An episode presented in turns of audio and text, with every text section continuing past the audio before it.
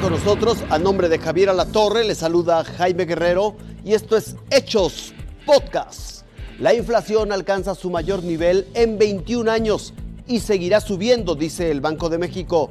Un caso que clarifica la problemática es el de los lecheros en Aguascalientes.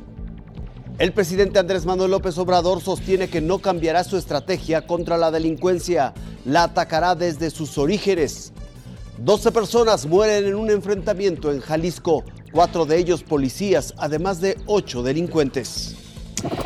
La que batea con todo es la inflación. Alcanzó en México su mayor nivel en 21 años al ubicarse en 7.88% anual. Esto después de un crecimiento del 0.49% en la primera quincena de junio.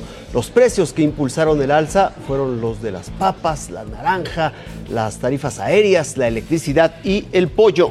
Objetivo de reducir la inflación, la Junta de Gobierno del Banco de México aumentó su tasa de interés a 7.75%, es decir, 75 puntos base, es el más alto desde 2008. Aún así, el Banco de México señaló que la inflación seguirá subiendo en lo que resta del año, lo que implica un golpe al poder adquisitivo de la población, porque se reduce el poder de compra, además de que el crédito será más caro.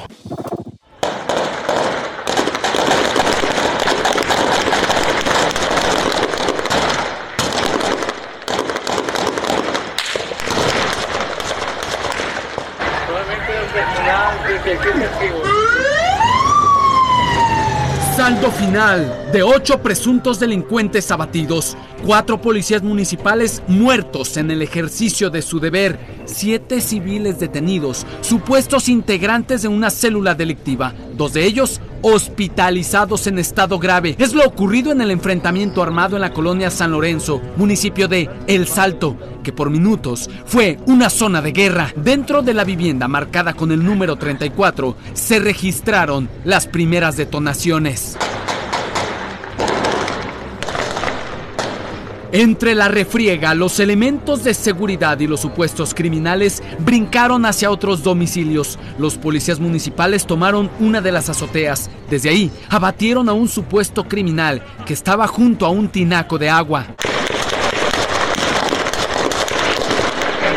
ya cayó uno. Cayó otro el saldo final incluye el aseguramiento de una finca, supuestamente utilizada como casa de seguridad, donde al menos dos personas fueron rescatadas. Estaban privadas de su libertad. Pues obedece a todos los indicios asegurados localizados a una casa de seguridad, efectivamente. Eh, encontramos desde luego eh, ser segura armamento, armas largas, armas cortas en el interior, eh, vehículos que tenían inclusive ya unos señalamientos de algunas privaciones de, libertad de personas, quienes estaban privados, eh, al menos eh, dos habían sido privados de la libertad en el transcurso del día, lo que motivó trabajos de, como lo dijo el fiscal, trabajo de, de labores de búsqueda de campo y que pues finalmente en este andar y con el reporte 911 y los labores de campo que se hizo Fiscalía, Policía Municipal, pues detonó en este lamentables hechos. Los elementos caídos de la policía de El Salto ya fueron identificados.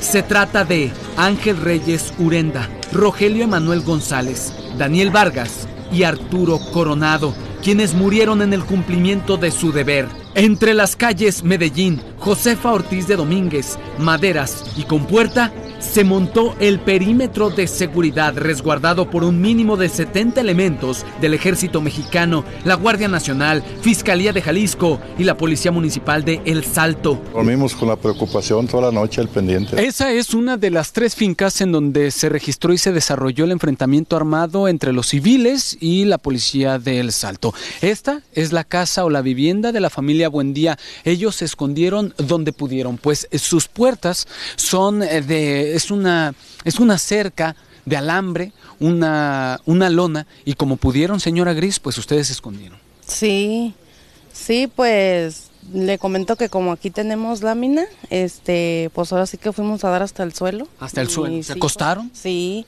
mis hijos y yo, porque mi esposo, porque pues eh, por el miedo más que nada. No sabemos qué hacer, se oía esto muy feo.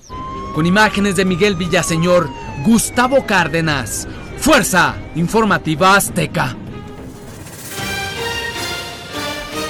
Esto fue Hechos Podcast. Gracias por su compañía, que tenga una excelente noche.